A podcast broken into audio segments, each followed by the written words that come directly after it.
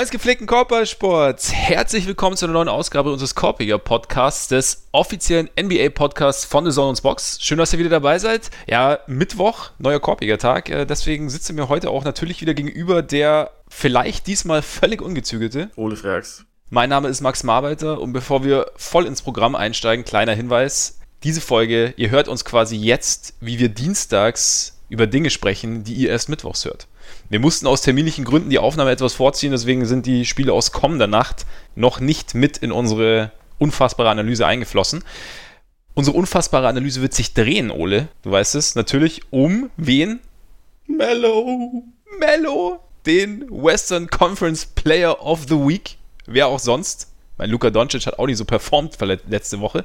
Von daher, nein, Quatsch. Also Mello äh, läuft tatsächlich gar nicht so schlecht bis jetzt, aber ganz kurz, wie war so deine Reaktion? Also, als du gehört hast, Mellow Western Conference Player of the Week, irgendwie, keine Ahnung, so eine Art Willkommensgeschenk oder auch verdient? Also, jetzt gemessen an der Konkurrenz natürlich nicht verdient. Ähm, so dieser, diese, diesen Doncic hast du erwähnt, diesen, diesen komischen Harden ja. gibt's auch noch, der 60 Punkte in 31 Minuten äh, auflegt, war auch nicht so auch schlecht. in Ordnung, ja. ja. War fast mehr als Mello in seinen drei Spielen aufgelegt hat.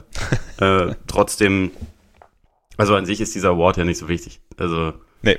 letztendlich wird er immer mal wieder ausgegraben, wenn LeBron ihn gewinnt, weil man dann immer mal wieder die Statistik auspacken kann, dass er den 700 Millionen Mal häufiger gewonnen hat als jeder andere Spieler jemals. Das ist dann cool für, für uns LeBron-Fans, aber ansonsten. für, für uns ganz große LeBron-Fans. Ansonsten ist, der, ist, das ja ein Award, der wirklich vollkommen egal ist. Also von daher, wir, wir wissen ja, wie das funktioniert, dass äh, Stories einfach relativ beliebt sind und äh, dass Mello auch beliebt ist und dass das, glaube ich, also da nehme ich mich auch nicht von aus, dass das, ich, ich finde auch, dass das ganz cool zu sehen ist, dass es bei ihm jetzt gerade gut läuft und äh, irgendwie ist das eine ganz schöne Geschichte und das honoriert man dann. Man muss sowas nicht so ernst nehmen, dass man davon dann äh, deswegen dann auf die Barrikaden geht und boah, das ist alles so albern. Ich finde schon, ich finde schon. Ich finde, man sollte die Dinge auch mit einer gewissen Ernsthaftigkeit angehen und gerade Awards nicht einfach so vergeben. Weißt du? Vor allem wir, ja. Vor allem wir, genau. Du weißt, das muss alles Hand und Fuß haben und ich finde auch bei Mello. Nee, Quatsch. Es war vielleicht auch bei Mello so ein bisschen, ich meine, so, so wirklich wusste ja keiner, was kommt und äh, wahrscheinlich freuen sich alle tatsächlich so ein bisschen, wie du sagst, dass es, dass es halt gut läuft. Und ja. Dazu sprechen wir heute über die Bugs, bei denen es auch ziemlich gut läuft und die Spurs, bei denen es jetzt weniger gut läuft. Wie manch einer von uns ja vorhergesagt hat. Wie manch einer von uns in, in weisester Voraussicht äh, vorausgesagt hat. Also ich rechne einfach damit, dass sobald wir anfangen, über dieses Thema zu sprechen, du dein, äh, dein Pulli ausziehst und auf, deinem, auf, auf deiner Brust ein neues Tattoo namens Max Stradamus prangt oder so. so genau, genau so wird es sein. Wir, wir, schicken Bilder dann auch natürlich Sehr später. Gut. Ja, so, so wird es laufen, genau, über die Spurs. Und äh, auch das DeRozan-Thema werden wir uns äh, kurz näher unterhalten. Da gab es ja letzte Woche einen Tweet, über den ihr dann äh, echt ganz interessant diskutiert habt, fand ich danach, äh, was so den ja, Wert in Anführungszeichen von The Rosen jetzt in der heutigen NBA noch, noch angeht.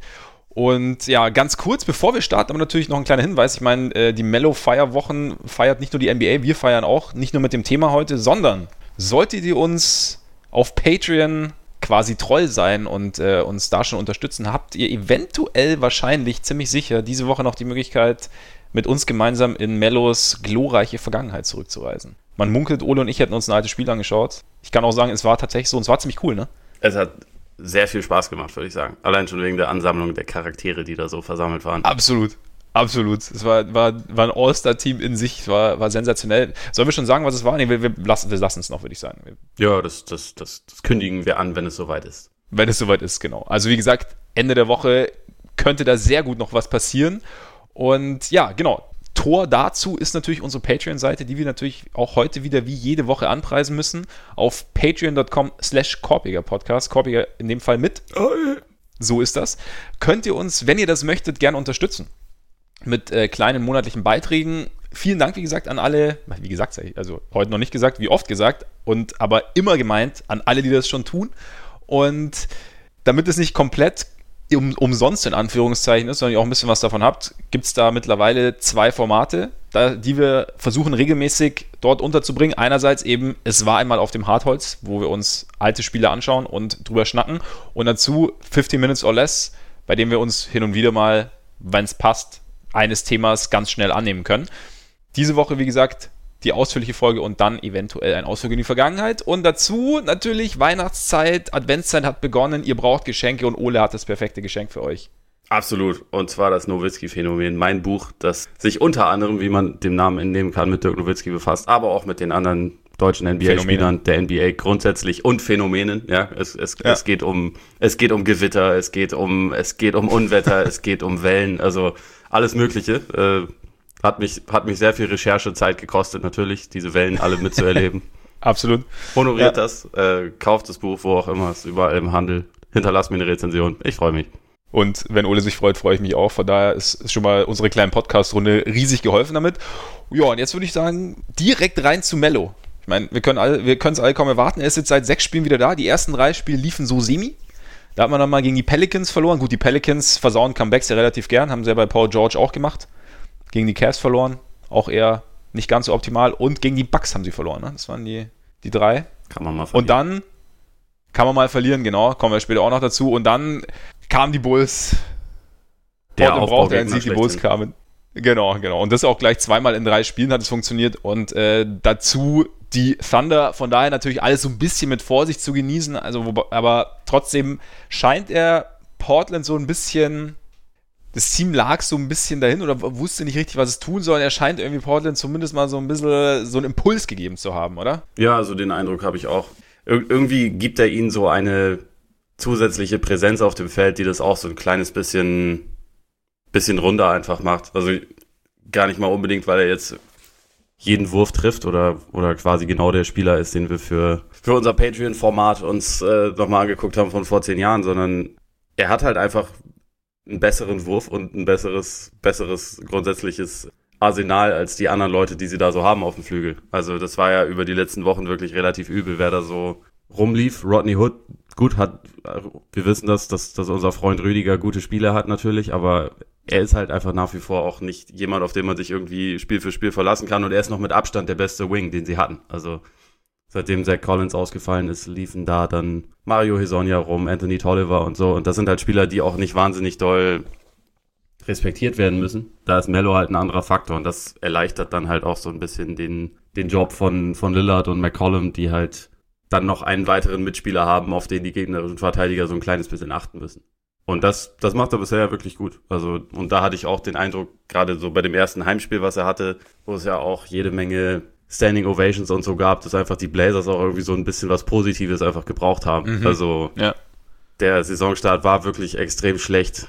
Die Verletzung von Collins ist irgendwie ein heftiger Dämpfer. Zum, zum Start war ja Lillard überragend und sie haben halt trotzdem ihre Spiele nicht, äh, nicht gewonnen und jetzt ist das irgendwie, ja, zumindest erstmal, erstmal kurzfristig auf jeden Fall was Positives. Wobei man natürlich dazu sagen muss, es waren drei Siege gegen drei, äh, ja eigentlich gegen, gegen zwei Gegner, die man durchaus schlagen kann. schlagen sollte fast mittlerweile, wobei die Bulls ja jetzt die Kings geschlagen haben vergangene Nacht, sensationell. Aber ja, also ich glaube, also dieses, dieses positive Erlebnis ist, glaube ich, ein ganz guter Punkt und auch die, also ich finde schon, dass man sieht, wenn man, also wenn man sich die Spiele anschaut, dass Mellos Gravitation auf eine gewisse Art ja schon noch einfach irgendwie da ist. Also ich meine, er, also scoren kann er weiterhin und äh, du musst ihn halt als Defense weiterhin ernst nehmen. Und er, er, ist ja auch relativ oft dann einfach auf der Weak Side so zu finden an der Dreierlinie. Und da merkst du halt schon, wenn, wenn Lillard jetzt zum Korb zieht oder wenn McCollum zum Korb zieht, dass eben Mellos Verteidiger nicht einfach mal entspannt absinken kann und da dicht machen kann, irgendwie links oder rechts, sondern dass er halt eben zumindest in Reichweite von Mello bleiben kann. Und es öffnet natürlich dann schon irgendwie Räume auch für die anderen und damit ja, sagt man ja auch einfach oft, dass das Spiel damit einfach so ein bisschen runterflüssiger wird und, und da das verbessert deutlich das, das Spacing und auch die Optionen. Also ich finde, du hast natürlich mit ihm auch jemanden, also er, er schießt auch gern weiterhin aus der Mitteldistanz, was er, glaube ich, ich glaube, einer wie Mello, wenn er es nicht übertreibt, kann er das auch teilweise schon machen. Also es ist natürlich dann immer, also will ich später vielleicht noch kurz darauf eingehen, so eine kleine Gefahr, dass, dass es bei ihm dann irgendwann kippt, aber ja. ich meine, er ist einer der besseren Midrange Scorer, die wir so in dieser Liga gesehen haben bis jetzt. Von daher ist es schon okay, wenn er, wenn er sich da hin und wieder mal breit macht. Aber du hast halt jetzt auch noch jemanden, der dir theoretisch mal, natürlich nicht mehr so wie früher, aber theoretisch mal eine Possession zumindest retten kann, halbwegs retten kann oder zumindest ja. nochmal irgendwie aus wenig irgendwas machen kann. Und ich glaube, das ist auch nicht, gar nicht so unwichtig. Ja, absolut. Und also es muss sich halt irgendwie die Waage halten. Ich meine, bisher, ja. er hat zwar in den, in den paar Spielen irgendwie seine 15, 16 langen Zweier genommen, davon auch tatsächlich nur zwei getroffen, was natürlich nicht, nicht berühmt ist, aber die Wurfauswahl ist ansonsten, sie ist nicht irgendwie schlimm. Also ein mhm. Drittel seiner Würfe hat er direkt am Korb genommen. Das ist, finde ich, sehr gut. Ich, ich finde auch, dass er das durchaus aktiv teilweise angeht und sich halt nicht nicht darauf verlässt, okay, ich mache jetzt meine zwei, drei Jab-Steps und, und springe dann hoch und, und werfe den Ball irgendwie, sondern versucht auch zum Korb zu kommen, macht das, finde ich ganz gut. Hat noch einen gewissen Bounce auch, ne? Also so, ja. so ein Ja, ja, also ich, ich habe auch den Eindruck, dass er ein bisschen beweglicher aussieht als jetzt letztes Jahr mhm. in Houston, wo man halt auch nur diese zehn Spiele hatte, aber die halt einfach keinen, keinen guten Eindruck hinterlassen haben. Also das, das ist bisher schon ganz ordentlich. Es dürfen gerne noch ein paar mehr Dreier werden, so anteilig von dem, was er so macht, aber gerade wenn die Würfe halt einigermaßen fallen, dann, dann passt das schon. Also, und du hast schon recht, dann darf er auch mal aus der Mitteldistanz werfen. Das ist ja grundsätzlich nicht so, dass man das äh, Spielern verbieten will, die das gut können. Wenn er weiterhin ja. nichts trifft von seinen langen Zweiern, dann sollte er sie sich vielleicht sparen, aber also es ist, es ist, es ist nicht so, dass man ihm da, glaube ich, so komplett mit der mit der Rockets-Mentalität äh, Daumenschrauben ansetzen muss, sobald er irgendwie das dann einmal versucht. Also weil, weil er auch einfach jemand ist, der, wenn er heiß läuft, kann er aus der Mitteldistanz halt auch fünfmal nacheinander treffen. Warum sollte er es dann nicht, nicht versuchen? Das ist vielleicht auch so ein Punkt, der ihm vielleicht also in Portland vielleicht, dass er da tatsächlich ein bisschen mehr Freiheiten genießt, auch aufgrund der Situation der Blazers, in die er da irgendwie gekommen ist, dass die Blazers halt wirklich froh drum sind, dass sie jetzt jemanden haben, der ihnen da so ein bisschen auf irgendeine Art helfen kann, dass er da wieder ein bisschen mehr Freiheiten hat, als er eben in Houston hatte, wie du gesagt hast, so diese Rockins-Mentalität, also auf gar keinen Fall aus der aus der Mitteldistanz und dass da vielleicht auch ein bisschen so sein Rhythmus einfach so ein bisschen verloren geht. Also ich bin da ja großer Verfechter davon zu sagen, es gibt halt Spieler, die gewisse event oder in meinen Augen eventuell gewisse Bewegungsabläufe brauchen oder gewisse Wurfmuster brauchen, natürlich ohne sie zu übertreiben, aber dass sie halt einen gewissen Rhythmus in ihrer Offense haben. Und vielleicht ist Melo da eben auch einer, dem es für sein gesamtes Spiel hilft, wenn er schon hin und wieder den Wurf nehmen kann, den er halt sehr, sehr gern nimmt. Also, wie gesagt, ohne zu übertreiben. Aber ja, also momentan, du hast ja einen, einen Artikel geschrieben, habe ich gesehen. Folge, verfolge natürlich alles, was du tust. Selbstverständlich, und, ähm, ja, klar. Deswegen ist mir das, ist mir das aufgefallen direkt. Und äh, da, äh, vor allem das Net-Rating von Mello ist natürlich ein Punkt. Ne? Also mit, mit ihm läuft's. Mit ihm läuft's. Das habe ich die Zahlen natürlich nicht auswendig aus dem Kopf, aber ich kann es ja auch. Nee, ich habe es jetzt gerade auch nicht auswendig, aber es ist ja, der, der, der Trend ist ja entscheidend. Ja, ja, also absolut. mit ihm ist, es, ist das Net-Rating auf jeden Fall besser als ohne ihn. So, jetzt habe ich's. In den letzten sechs Spielen plus 10,1, wenn er auf dem Feld steht. Minus 4,4, wenn er nicht drauf ist. Was natürlich bei den Blazers auch ein relativ großer Faktor ist, dass sie die Starter immer relativ viel zusammenspielen lassen. Und ja. man beispielsweise, wenn man mit Lillard viel auf dem Court steht, dann läuft es grundsätzlich meistens ein bisschen besser, als wenn man das nicht tut. Und also deswegen sind meistens auch die Werte zum Beispiel von, von Hassan Whiteside halt besser, als sie sein müssten, wenn jetzt Hassan Whiteside quasi losgelöst ja. von Lillard auch ganz viel spielen würde. Trotzdem ist es halt sehr positiv, weil es halt auch erstmal zeigt, dass es in dieser winzigen Stichprobe zumindest bisher gut funktioniert hat. Und es ist geschönt natürlich dadurch, dass so ein Sieg gegen Chicago dann auch mal ein bisschen deutlicher ausfallen kann. Was muss man ja dazu sagen, gerade bei durchaus möglich, ja. Wenn es wenn es noch darum geht, dass äh, halt noch nicht wahnsinnig viel zusammengespielt wurde, aber trotzdem ist es halt erstmal ein sehr positives Zeichen. Und also ich glaube, was halt bei dieser Mellow-Thematik grundsätzlich relativ wichtig ist und was, was man irgendwie nicht vergessen sollte. Er muss ja nicht perfekt sein, er muss auch kein, kein Superstar mhm. oder Allstar sein, er muss einfach nur ein bisschen besser sein als die Alternativen, die sie hatten. Und das ist halt bisher absolut. Und deswegen, ja. das ist halt, das ist halt ja genau das, was sie sich erhofft haben. Und da bin ich auf Dauer auch relativ optimistisch, dass er die bessere Option bleiben wird als das, was sie bis jetzt hatten. Also einfach, weil Mello grundsätzlich einfach ein deutlich besserer Basketballer ist, auch wenn er natürlich mittlerweile schon ein bisschen älter ist, auch wenn sein Spiel teilweise etwas antiquiert wirkt auf den einen oder anderen, aber trotzdem ist halt im Vergleich zu dem, was halt sonst da ist, bringt er, glaube ich, bringt er, glaube ich, schon irgendwas. Und dann ist, ich meine, das stimmt schon natürlich, wenn du sagst, sie haben gegen die Bulls gespielt, also was ja bei Mello immer so ein Punkt ist, ist die Defense. Ja. Und da, Und die finde ich auch auffällig. Also, dass er sich bemüht? Dass er sich bemüht, aber dass er trotzdem absolut attackiert wird und das auch relativ häufig ganz gut funktioniert. Ja, aber da musst du natürlich auch sehen, gegen, also Chicago haben ja auch ein Mastermind auf der Bank. Und äh, dieses Mastermind hat es äh, relativ selten eigentlich, finde ich, gemacht. Äh, irgendwie Mello, weil Mello stand ganz oft, also es ist eh, ich finde es eh, äh, Lauri, keine Auszeit übrigens, ist kein großes Ding, aber Lauri spielt ja jetzt keine gute Saison, aber ist natürlich auch, wird auch, finde ich, so ein bisschen an einer sehr, sehr kurzen passiven Leine gehalten. Stand ganz viel in der Ecke und Mello stand halt da. Und es hätte natürlich die Option gegeben, da irgendwie so ein bisschen mehr, weiß ich nicht, Lauri in ein Two-Man-Game mit Zach Levine zu involvieren und damit Mello mehr ins Play zu involvieren. Aber und das ist halt nicht passiert. Deswegen hat es gegen Chicago, glaube ich, auch gar nicht so schlecht funktioniert, wollte ich eigentlich nur damit sagen. So dass ja. ja, also ich finde auch, da sieht man irgendwie das Engagement, gerade wenn es halt um 1 gegen 1 geht. Damit hat er auch, ja. glaube ich, dann Also außer es geht jetzt irgendwie gegen jemanden, der viel, viel schneller ist oder so. Da kann er, das kann er zumindest solide machen. Was halt für ihn, glaube ich, echt schwierig ist, ist, wenn er in mehrere Rotationen äh, verwickelt wird und wenn er, wenn er äh, in Pick and Rolls attackiert wird. Das haben beispielsweise die Thunder in dem Spiel, was ja auch Portland gewonnen hat, haben sie es relativ häufig gemacht, wo er dann einfach zwei Schritte zu langsam war, um irgendwie bei Gallinari zu sein, als der abdrücken wollte und so. Mhm. Und äh, das, wenn man das, ich glaube, das ist ja jetzt alles noch relativ neu und die Teams sind vielleicht auch noch nicht unbedingt zu sehr darauf, darauf fokussiert gewesen, aber im Lauf der Saison wird es, glaube ich, schon noch deutlich mehr passieren, dass er da halt attackiert wird und deswegen bin ich da dann auch mal gespannt, wie, wie lange das wie gut laufen wird. Ich glaube nicht, dass die beispielsweise die, die Net-Rating-Differenz so groß bleiben wird, aber also weil es halt einfach gegen, gegen bessere Gegner gehen wird, aber so für den Moment macht das auf jeden Fall ganz gut. Und solange die Würfe halt genug reinfallen, kann man ja auch eine nicht so tolle Defense einigermaßen ausgleichen. Ich meine, die Blazers versuchen das ja grundsätzlich jetzt gerade mit einem extrem offensiven Ansatz mit ja. eigentlich mindestens drei Spielern in der Starting Five, die nicht besonders gut verteidigen und Whiteside ist so ein Sonderfall. Auch wenn er mal zehn Würfe in einem Spiel blockt, bin ich, bin ich bei ihm auch nach wie ja. vor nicht davon überzeugt, dass das ein dauerhaft konstant richtig guter Verteidiger ist. Bin ich einfach. Ja, es, Dafür macht er mich zu wahnsinnig, ihn zu sehen. es, es, es, gibt so Momente, da fasst dir kurz an den Kopf, wenn er einfach, weiß ich nicht, kurz das Torero-Tuch schwingt oder einfach irgendwie Rotation einfach stehen bleibt. Also selbst, also. Die, diese Szene gegen Jokic ist immer noch meine absolute Lieblingsszene dieser Saison. die ist stark, ja. Wo einfach der Controller ausbleibt. Ein bisschen wie bei ja. Jabari Parker vor, ja. vor zwei Jahren stimmt. oder einem Jahr. Ja, ja, genau. Ich, ich erinnere mich, ich erinnere mich. Aber siehst du, siehst du denn bei Mello Gefahren, dass es auch offensiv irgendwann schwierig wird? Also ich meine, dass er irgendwann so in die Rolle ja, ich meine, jetzt klar, also er ist neu, er ist wahrscheinlich auch irgendwie froh, wieder seinen Platz gefunden zu haben, auch wenn er ihn, wie ich finde, verdient gefunden hat. Also ich finde, Mello hat weiterhin seine Berechtigung in der NBA. Aber glaubst du, dass er vielleicht irgendwann so, so, so, so, ein, so ein Selbstverständnis entwickeln könnte, wieder so ein bisschen noch mehr Last in Anführungszeichen zu übernehmen offensiv?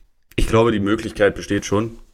Aber, also ich weiß nicht, auf mich macht er bisher eigentlich einfach ziemlich dankbaren und zufriedenen Eindruck. Mhm. Und äh, von daher, ich glaube, ich glaube, solange er das akzeptiert und man muss ja dazu sagen, sie haben ja bisher fast gar nicht miteinander trainiert, sondern ist halt einfach irgendwie reingekommen und macht irgendwie sein Ding und weiß aber häufig noch gar nicht unbedingt, was jetzt die anderen machen. Ich glaube, wenn man das so ein bisschen mehr noch forciert, dann kann das eigentlich sogar noch ein bisschen besser werden. Also wenn man ihn dann beispielsweise dazu bringt, dass er statt innerhalb der Dreierlinie in, eine, in einer bestimmten Aktion eher in der Ecke wartet, beispielsweise. Also für einen Eckendreier wartet und da mhm. den Ball bekommt und so. Ich glaube, da ist schon das Potenzial, das auch noch ein bisschen besser zu machen. Aber klar, es kann schon sein, dass sich diese, diese Ansprüche irgendwann zurückmelden. Also es ist jetzt auch noch nicht so lange her, dass er auf einer Pressekonferenz sich kaputt gelacht hat, als er gefragt wurde, ob es nicht für ihn vielleicht am besten wäre, wenn er von der Bank kommt. Und ich kann mir schon vorstellen, dass die Blazers vielleicht dauerhaft am besten sind, wenn Collins wieder gesund ist, und auf der 4 starten soll, damit sie halt einfach ein bisschen mehr Defense reinbekommen. Mhm. Und Mello halt von der Bank kommt und Scoring bringt. Vielleicht ist das in der heutigen NBA eigentlich seine beste Rolle. Das müssen wir aber, also ich glaube, ich glaube, das klärt sich dann, wenn wir soweit sind. Und ja. erstmal bin ich, bin ich hoffnungsvoll, dass er, dass er da einfach ein bisschen offener rangeht als in der Vergangenheit, wenn sowas mal vorgeschlagen wurde. Weil, wer weiß, vielleicht hätte es in Houston ja funktioniert, wenn er diese Einstellung gehabt hätte. Vielleicht auch nicht, aber man weiß es nicht. Man weiß nicht. Ja, absolut, absolut. Aber ich finde den, den Trainingspunkt finde ich eigentlich auch relativ gut. Gerade wenn du lang raus warst sowieso, aber dann auch kommst du zu einem neuen Team und dann so ein bisschen, zumindest kleinere Automatismen und Systeme irgendwie lernen, dann stehst du vielleicht auch mal, selbst wenn du nach einem Drive von Lillard irgendwie vier Zentimeter weiter links stehst und dann halt vielleicht wirklich optimal in der Passing Lane stehst, dass du direkt werfen kannst, auch wie du sagst, bist ein bisschen, stehst ein bisschen weiter hinten oder so. Und ich meine, weil mit, was ich jetzt nur mir aufgefallen ist, als ich mir die Stats mal so ein bisschen also ich bin jetzt kein Stats-Guru, weiß ja auch, ich, hab, ich überfliege das immer so eher, aber ich habe ähm, mir mal so sein, sein Shot-Tracking angeschaut und dass er eben, also die Hälfte, fast die Hälfte seiner Würfe hat er den Ball zwischen zwei und sechs Sekunden in der Hand und dann kommen nochmal knapp neun Prozent dazu, wo er den Ball vorher über sechs Sekunden in der Hand hat. Also das heißt so diese, diese Tendenz, die wird, also nicht, dass er jetzt, ich will jetzt keinen Ballstopper draus machen, aber das kann vielleicht, ist vielleicht auch noch ein Punkt, wenn du neu zu einem Team kommst und den, den Fluss der Offense einfach noch nicht so wahnsinnig kennst, auch deine Mitspieler eben im Zusammenspiel noch nicht wirklich kennst, dass du dann natürlich erstmal dich auch so ein bisschen dann vielleicht auf, auf dich konzentrierst. Und das kann, natürlich kann es dann irgendwann in die eine Richtung gehen, dass Mello dann den Ball noch öfter hat und noch mehr irgendwie ins Dribbling geht oder halt seinen Jab-Step auspackt, aber es kann natürlich auch in die andere Richtung gehen und vielleicht, vielleicht geht es wirklich in die andere Richtung. Vielleicht können sie wirklich da so ein ja, ein funktionierendes System und ähm, ja, glatt laufendes System irgendwie um ihn oder mit ihm bauen, sozusagen. Weil um ihn rum, also das Team wird wahrscheinlich eher um Lillard und McCollum gebaut sein, oder die Offense. Ja. Aber auch, aber auch für die ist das irgendwie schon ganz positiv. Also man, man muss ja dazu absolut. sagen, dass die so den ganz großen offensiven Fluss hatten sie einfach diese Saison überhaupt noch nicht. So, da ist ganz viel von Einzelaktionen abhängig gewesen. Und äh, also gerade die beiden machen fast all ihre Punkte unassistiert. Und äh, die anderen sind häufig komplett davon abhängig, dass die irgendwas kreieren und so. Und wenn da einfach noch ein zusätzlicher Spieler ist, der, der sowas auch geben kann, vielleicht sorgt das dafür, dass, sie, dass das alles ein bisschen runder wird. Aber könnte ich mir schon vorstellen. Ja. Ich meine, zumal es ging ja, glaube ich, also ich meine, wir, wir haben es jetzt ein paar Mal gesagt, es war jetzt nicht die, die besten Teams, gegen die sie da gespielt haben, die, gegen die sie gewonnen haben, aber irgendwie geht es ja auch darum, sich zu stabilisieren und dass halt sie gegen solche Teams wieder eher der Normalfall sind. Und ja, dann. Und das ist glaub, ja eigentlich da, die Pflicht von einem Team, was jetzt vielleicht nicht unbedingt ein super duper Team ist, aber schon eins, was in die Playoffs gehört, dass man halt mit den Gegnern, die Kraut und Rüben sind, auch mal den Boden wischt. Und das ja. hatten die Blazers halt über Wochen überhaupt nicht hinbekommen und da haben sie sich jetzt schon mal äh, um einiges gesteigert. Absolut. Vielleicht, um jetzt eine Sensationsüberleitung mal wieder zu bringen, vielleicht sollten sie dafür, wie wir, ein bisschen Richtung Milwaukee schauen. Das ist eine, eine große. Stark, oder? Ja, unglaublich. Es sei denn natürlich, du hast noch irgendwas zu Mello zu sagen. Dann können wir doch nicht Richtung Milwaukee schauen. Aber Eigentlich nur, dass ich, dass ich das sehr vermisst habe, wie er seine eigenen Mitspieler bei, bei Rebounds wegtackelt und anschreit. ja, das ist absolut, einfach nur großartig. Das, das, das hat wirklich it. gefehlt. Ja. I got it, I got, fucking got it. Großartig. ja, ist stark. Das stimmt, das stimmt. Das, äh, ich, ich, bin gespannt, wann er da mit Hassan Whiteside aneinander gerät. Ja, er hat ihn schon einmal richtig aus dem Weg getackelt. Und äh, in dem gleichen Spiel hatte Whiteside vorher sich auch einmal darüber kaputt gelacht, weil er halt den Rebound bekommen hat, nachdem Mello geschrien hat, er it. und dann irgendwie, ich glaube, zehn Minuten später oder so hat Mello ihn halt einfach beim Rebound nach einem gegnerischen Freiwurf aus dem, aus dem Bild getackelt. Ja. Also das, das, äh, das ist schon echt relativ stark. Ich erinnere mich, ja. Ich finde auch die, diese Leidenschaft, mit der er komplett freie Rebounds holt. Also wo keiner, finde ich einfach, ja. Das, da kann, kann, sich jeder eine Scheibe von abschneiden. Ja, ich meine, er und die Andre Jordan, das sind die, die, das sind die Hauptexperten darin. Ja, das ist stark.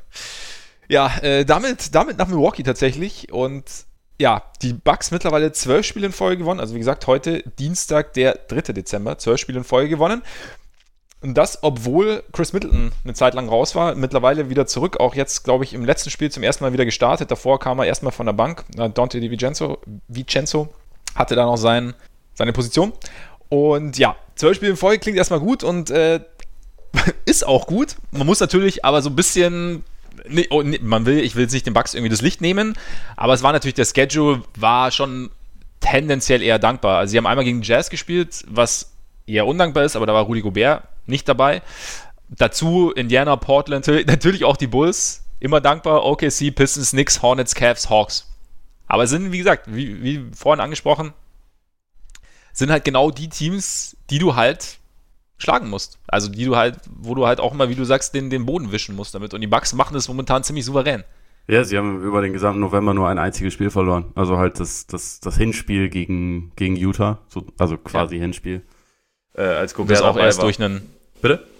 Und das auch nur durch einen Game Win oder Buzzerbeater, glaube ich, von, von Bogdanovic war es, ne? Ja, genau. Also, das, das war auch eine richtig knappe Angelegenheit und darüber schimpft Janis jetzt noch. Ähm, und das ist schon, das ist schon relativ stark. Also Middleton hat insgesamt sieben Spiele verpasst, ist ja insgesamt auch noch gar nicht so, so richtig drin in der Saison. Viele ihrer Schützen sind eigentlich auch nicht so richtig gut drauf. Also äh, Brooke Lopez trifft bisher eigentlich, also trifft nicht mal 30 Prozent seiner Dreier. Ja. Äh, Di Vincenzo ist auch nur bei 36 Prozent, was ja jetzt auch nicht unbedingt überragend ist. Und da sind einige, die wirklich deutlich besser treffen können. Auch ein Kyle Korver trifft im Moment 37 Prozent, was ja für ihn quasi nix ist. Und trotzdem sind sie halt dermaßen dominant. Also die Zahlen von Janis, die muss man sich sowieso mal durch die äh, auf der Zunge zergehen lassen. 31 Punkte, 13,4 Rebounds, 6 Assists im Schnitt. Jeweils über, über einen Stil und einen Block trifft mittlerweile immerhin 30 Prozent bei 5 Dreiern pro Spiel, was jetzt auch nicht, also was schon darauf hindeutet, dass da einiges noch, noch machbar ist, zumal er wirklich mhm. viele Dreier aus dem Pull-Up nimmt, was ja tendenziell ein bisschen schwieriger, äh, schwieriger ist, als sie irgendwie aus dem Stehen zu nehmen. Und er spielt halt einfach nur 32 Minuten im Schnitt. Das ist, das, das ist, krass, ist daran ja. halt wirklich relativ, relativ abgefahren, wenn man das so mit den, mit den anderen Superstars vergleicht, die irgendwie krasse Zahlen auflegen. Und äh, man dachte im Sommer, und also vielleicht ist das auch immer noch so, dass ihnen halt so vor allem mit Brockton was sehr Wichtiges verloren gegangen ist, aber für den Moment wirken sie einfach noch tiefer. Und das, äh, das sieht dann schon in der Regular Season sehr, sehr gut aus. Also ich meine, wir, wir sind, glaube ich, ja auch so ziemlich alle davon ausgegangen, dass sie in der Regular Season halt weiter ziemlich dominant sein werden, weil sie einfach ein Rezept haben, das funktioniert und einen immer noch ziemlich jungen Superstar, der immer noch besser wird. Und äh, trotzdem ist das irgendwie für den Moment ziemlich beeindruckend, was sie da so abliefern, weil es halt auch irgendwie in jedem Spiel einfach selbstverständlich wirkt, dass sie gewinnen. ja, absolut. Aber ich meine, sie, sie, sie, haben halt die zweitbeste Offense, oder das zweitbeste Offensive Rating, das zweitbeste Defensive Rating und beste Net Rating der Liga. Also es ist schon, ja, sie machen da weiter, wo sie letzte Regular Season aufgehört haben. Und irgendwie ja, wie du sagst, es ist halt einfach so eine Selbstverständlichkeit in dem Spiel. Auch dadurch, dass sie einerseits so weitermachen, andererseits aber, glaube ich, auch ein bisschen was geändert haben, weil sie, glaube ich, halt dadurch, dass sie Brockton durch, also gewissermaßen irgendwie durch, durch ähm, Wes Matthews und dazu auch Kyle Korver ersetzt haben, ist natürlich so ein bisschen, ja, du hast halt, glaube ich, weniger Kreation aus dem Dribbling raus, beziehungsweise es konzentriert sich, glaube ich, noch mehr auf Janis. Dafür hast du ein bisschen mehr ja gut, in, in vielen Fällen jetzt eher theoretisches Shooting außenrum, weil, wie du ja auch sagst, es, es treffen noch nicht alle so, wie sie theoretisch treffen könnten. Aber dadurch ja, hat Janis noch ein bisschen mehr die Offense übernommen, aber sie haben halt dieses, dieses System und dieses Konstrukt als Ganzes funktioniert halt irgendwie noch und, und Janis steigert sich halt eben auch immer noch. Und wenn er da irgendwie so seinen, seinen Pull-Up-Jumper dann nimmt, äh, Pull-Up-Dreier und den dann auch hin und wieder trifft, das dadurch muss die Defense noch ein bisschen anders reagieren, aber findest du, dass die Defense allgemein ihn anders behandelt als letztes Jahr, dass sie ihm schlauer den Weg verstellen, also mit diesen äh, drei, Dreier-Mauer quasi am, an der Freiwurflinie oder? Also bisher habe ich noch kein Rezept gefunden, das jetzt wirklich funktioniert hätte. Also dauerhaft. Ich weiß nicht, ich weiß nicht, ob das groß anders ist, um ehrlich zu sein. Es wirkt für mich meistens ziemlich hilflos, was sie machen. Und die Bugs haben halt eigentlich genug Leute um ihn herum, dass er, dass er dann auch den richtigen Pass spielt. Also da kann er zwar noch ein bisschen also ich glaube, sein, sein Passspiel ist abgesehen von der Freiwurfquote immer noch das, wo, woran man irgendwie vielleicht am meisten arbeiten kann. Aber ja, ich meine, in der Regular Season, wenn es dann mal gegen eine richtige Top-Defense geht, dann kann es schon mal ein bisschen schwieriger werden. Aber die allermeisten Teams haben ja keine Chance dagegen, was er so ja. macht. Also weil er einfach dermaßen zielstrebig auch den Weg zum Korb findet und die, also diese Beweglichkeit bei der Kraft ist halt einfach, ja, weiß ich nicht. Ich, wenn du ein Rezept findest, was dagegen funktioniert, sag Bescheid. Ich bin gerade noch äh, am Mischen, aber irgendwann. Nee, aber ich finde es auch krass, wie er halt auf kleinstem Raum manövrieren kann. Also ja. da ist irgendwie die minimalste Lücke zwischen zwei Spielern und er irgendwie, weiß ich nicht, lehnt sich leicht nach links und dann leicht nach rechts und ist dann da plötzlich durch. Und dann kann er den Ball ganz gemütlich von oben in, in, in den Kopf fallen lassen. Also das ist schon, das ist schon krass. Also da, es stimmt schon, das ist natürlich der Punkt. Also ich meine, solche Teams, gegen die sie jetzt gerade gespielt haben, die haben natürlich da auch einfach keine Mittel. Also da, also auf Dauer zumindest. Da kann er natürlich schon ja, einfach extremer noch dominieren als es gegen die Top-Defense, als auch jetzt in den Playoffs zum Beispiel, in denen sich dann Teams wirklich genau auf ihn einstellen. Aber da muss, was da dann ist, weiß man momentan sowieso noch nicht und, und wie sich das, also da, das ist jetzt alles Glaskugel gelesen. Was ich ganz interessant finde auch noch bei den Bugs ist so, also klar, Brockton ist weg und äh, das mit den Dreiern funktioniert nicht ganz so gut, aber so die, die Entwicklung so der Jüngeren so wie zum Beispiel jetzt äh, Dante DiVincenzo und, und, und Pat Connaughton auch, zeigt auch tendenziell in die richtige Richtung. Auch wenn natürlich nicht alles perfekt ist, muss es aber auch nicht sein. Also DiVincenzo hat ja so, hat den, den Spot von Chris Middleton äh, übernommen, da in 10 Spielen 10,5 Punkte aufgelegt. Äh, einer der besten Ballklauer der Bucks. Seine Defense auch verbessert und äh, bringt irgendwie Energie und die beiden im Paket bringen irgendwie eine ganz, ja, eben halt so sind so diese, so ein bisschen so Energizer quasi. Und da scheint sich so ein bisschen was, bisschen was zusammenzufinden, oder? Ja, absolut. Also ich glaube, für, für Di Vincenzo ist es auch langfristig sehr gut, dass er jetzt mal die Möglichkeit hatte zu starten und halt irgendwie so, so ein bisschen einfach den, den Boden zu finden, weil das in der Rookie-Saison nicht, nicht so gut gelungen ist, beziehungsweise irgendwie immer nur mal sporadisch. Und da. War ja auch verletzt dann irgendwann, ne? Ja. Und da hat er sich jetzt halt schon wirklich sehr gesteigert. Also macht, macht auf mich einen ziemlich guten Eindruck. Auch, auch Sterling Brown, der jetzt gerade auch mit, mit dem Knie zu tun hat, hat ja teilweise sich schon ziemlich verbessert gezeigt. Also sie sind einfach brutal tief. Also wen wir noch gar nicht erwähnt haben und wer jetzt absolut nicht in die in die junge Region gehört, der aber eine überragende Saison bisher, bisher spielt, ist George Hill, der mhm. auch tatsächlich irgendwie so ziemlich jeden Dreier trifft. Also das ist der Einzige, der da wirklich extrem über, überperformt, was das angeht. Es ist einfach, sie haben extrem viele Waffen und sie haben, sie haben zwar, abgesehen von Janis, nicht so einen, so einen richtigen Star noch. Also Middleton versehe ich da immer mit so einem kleinen, kleinen Sternchen, Sternchen vielleicht. Also so ein, ein All-Star mit Sternchen sozusagen.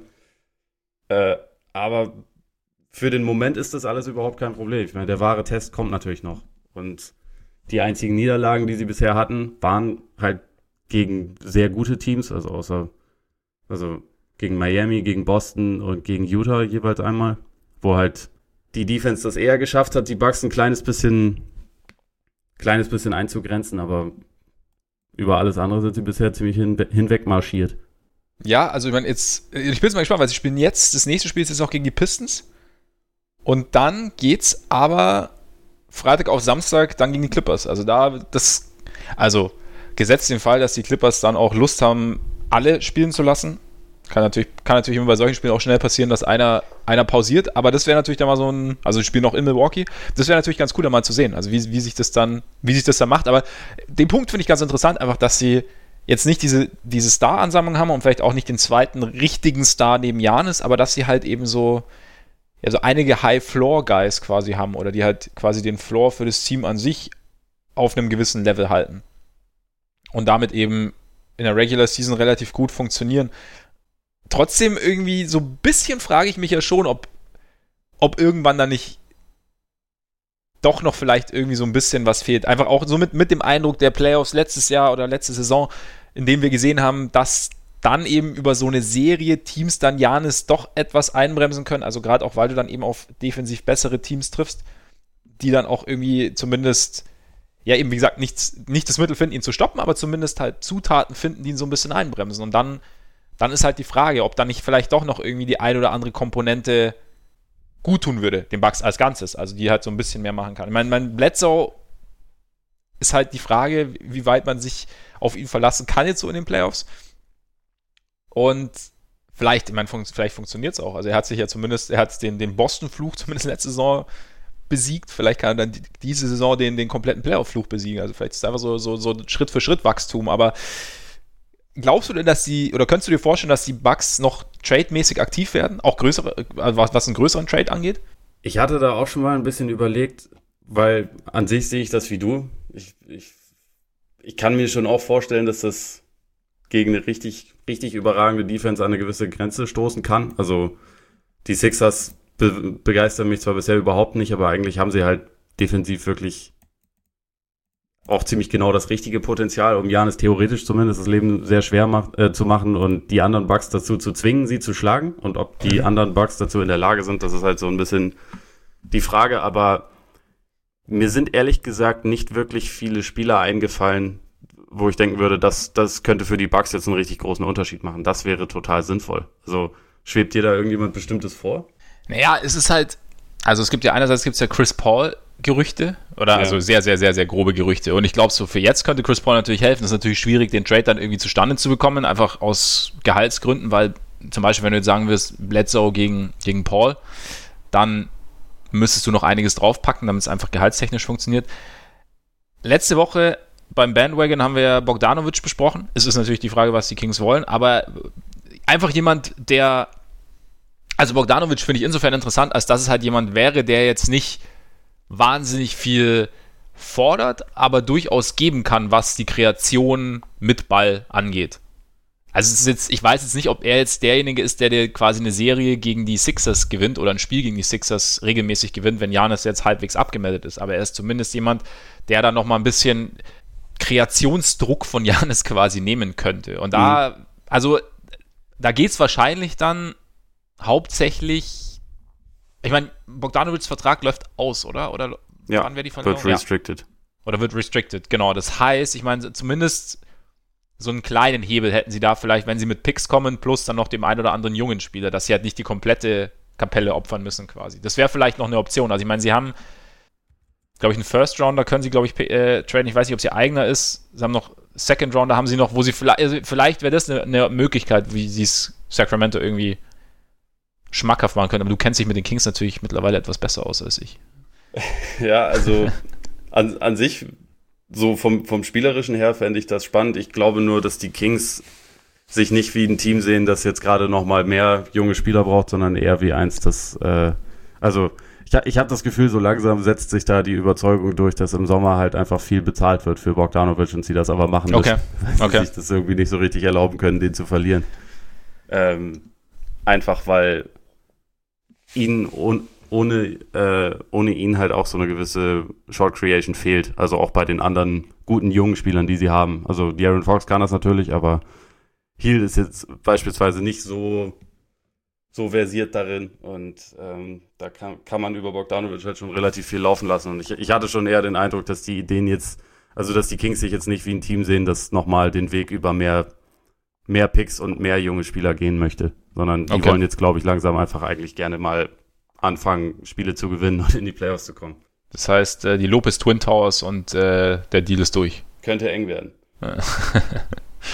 Gut. Ja, also wie gesagt, ich, ich, ich bin gespannt, ob, ob noch irgendwas passiert. Aber andererseits wäre es natürlich auch interessant, wenn so dieses Konstrukt, das natürlich ein bisschen anders aussieht als letztes Jahr. Wobei Brockton ja auch lang ausgefallen ist während der Playoffs und dann erst im Laufe der Playoffs irgendwie reinkam und dann ist es natürlich, dann knarzt teilweise ja auch noch ein bisschen, auch wenn er gar nicht schlecht gespielt hat. Aber ja, wie, so, wie sich so diese Idee mit einem der besten Spieler der Liga dann quasi durchsetzen könnte in den Playoffs. Fände ich auch ganz interessant zu sehen dann. Vielleicht muss ich gar nichts ändern.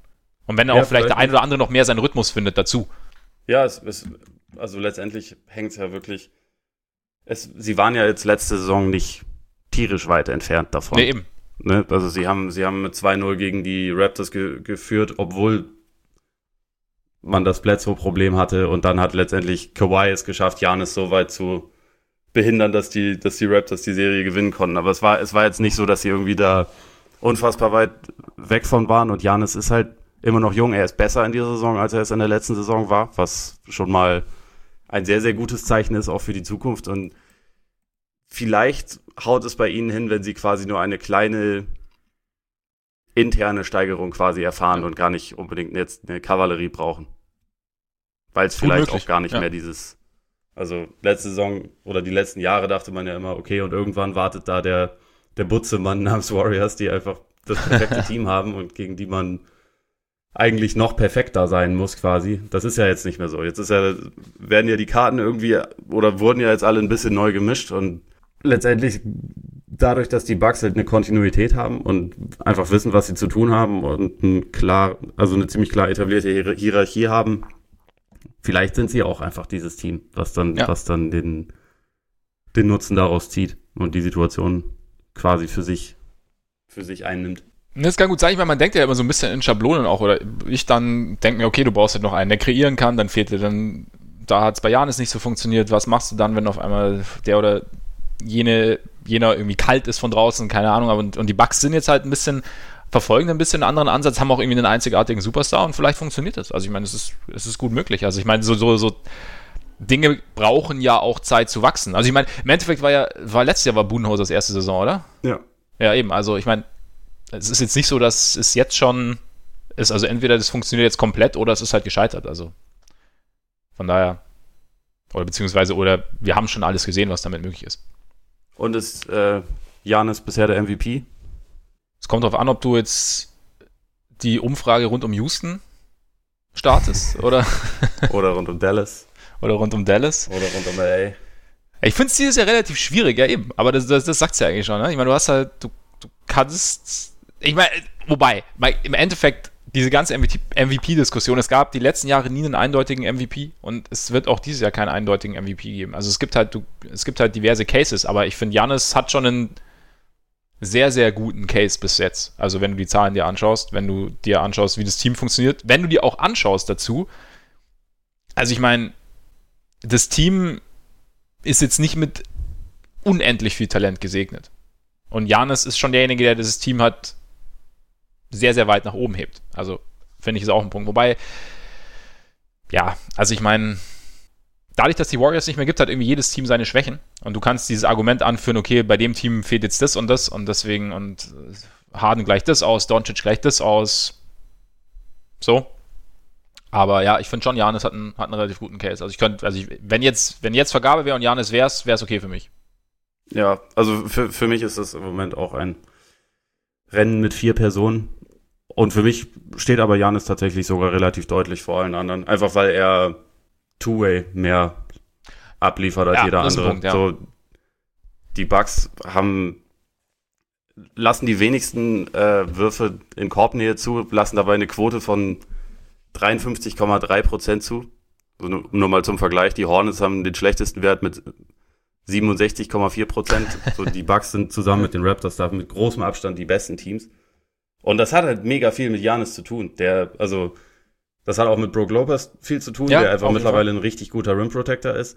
Aber dadurch, dass der halt quasi diese, diese quasi solide Figur einnimmt, ist Jan, hat Janis halt quasi die Freiheit, überall zu sein und alles zu stören und immer wieder seine Länge einzusetzen. Und da ist er einfach dermaßen gut drin, dass er, und auch dermaßen wertvoll, dass ich denke, dass, das hebt ihn einfach ein bisschen davon ab, so von gerade Doncic und Harden, deren Impact halt einfach eigentlich fast, sagen wir mal, zu 95 Prozent offensiv ist. Und da sind sie absolut überragend brachial gut und es würde mich auch nicht stören, wenn einer von denen am Ende MVP wird, aber für mich ist es bisher schon absolut Janis.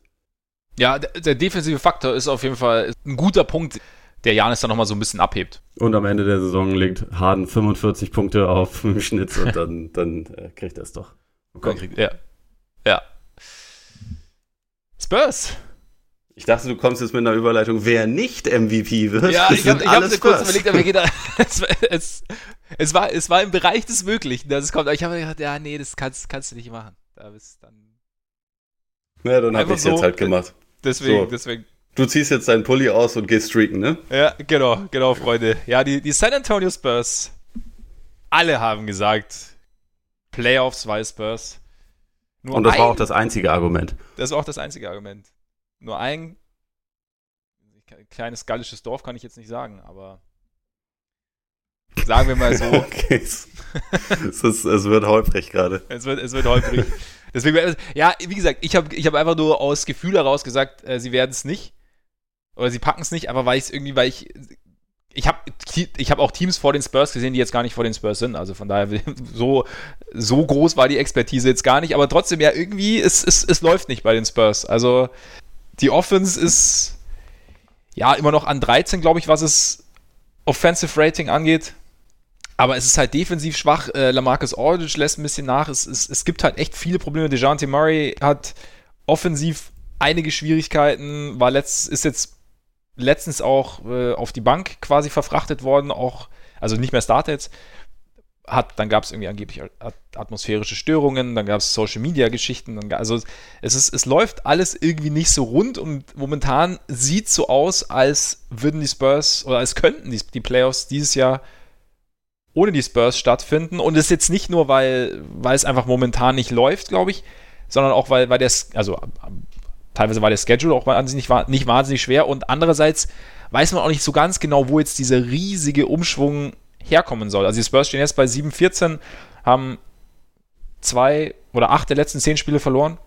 Sie haben elf der letzten 13 auch verloren. Oder elf der letzten 13 sogar, genau, haben zwischenzeitlich mal gegen die Clippers gewonnen, da sind sie von draußen extrem heiß gelaufen, aber so im Großen und Ganzen funktioniert halt sehr, sehr vieles nicht. Und ja, es.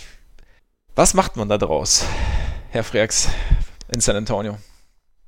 Also eigentlich schreit äh, alles, finde ich, danach äh, aus den Assets, die man noch hat, ein wenig Kapital zu schlagen und äh, mal einen Neuaufbau einzuleiten, der vielleicht eigentlich schon ein bisschen länger mal ganz gut gewesen wäre.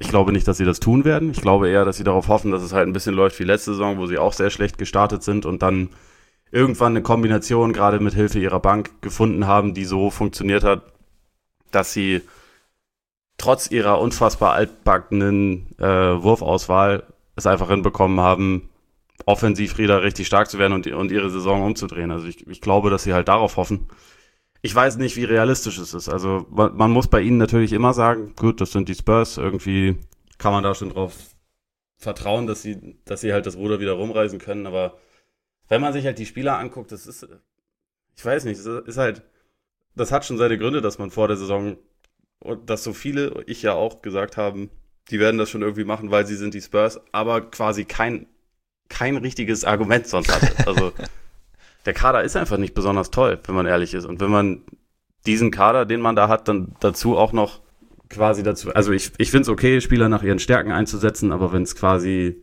in dem Fall dann heißt, gut, offensiv spielen wir altbacken, aber es funktioniert irgendwie, defensiv, oh nö, sind wir einfach nicht gut.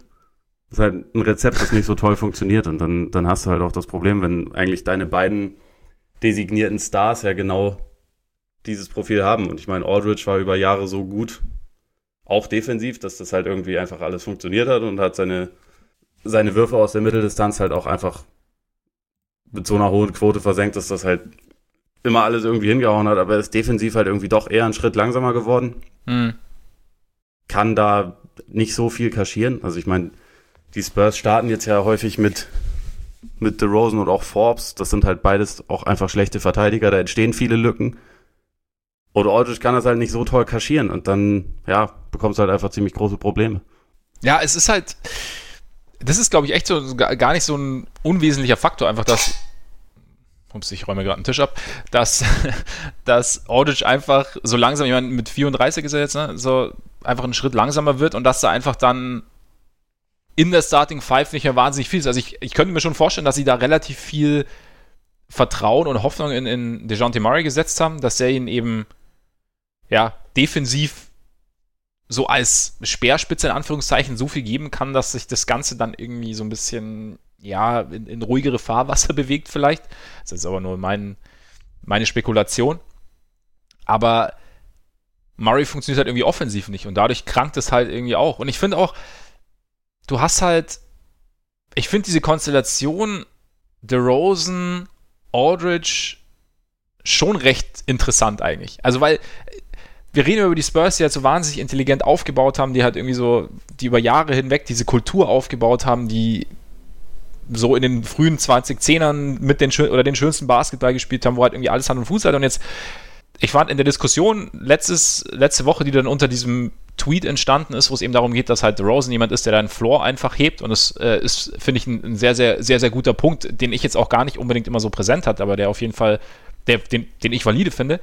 Aber jetzt hast du halt irgendwie zwei Spieler, die deinen Floor heben und also das soll jetzt nichts gegen Aldridge und nichts gegen, gegen The Rosen sein, aber so richtig deine zwei besten Spieler, nicht nur das wir hatten es ja auch bei, also als wir beiden LA-Teams verglichen haben mit, mit George und, und Kawhi auf der einen Seite und mit LeBron und, und Davis auf der anderen, dass wir bei LeBron und Davis das Gefühl hatten, dass sie halt miteinander noch mehr machen können, dass sie noch mehr voneinander profitieren. Und als jetzt Kawhi und, und, und George, die halt eher so nebeneinander spielen. Und bei DeRozan und bei, bei Aldridge habe ich halt so das Gefühl, dass gerade jetzt auch mittlerweile, dass es eher so ist, dass sie sich jetzt nicht im, im, im Weg stehen, aber dass sie es zumindest ein bisschen enger machen gegenseitig für sich. Einfach dadurch, dass sie halt beide dass keiner wirklich rausrücken kann, dass sie beide gern zwischen Zone und Mittel, Mitteldistanz irgendwie operieren. Also natürlich kannst du dann irgendwie auf die eine Seite, auf die andere Seite gehen. Oder habe ich, hab ich da irgendwie einen falschen Eindruck?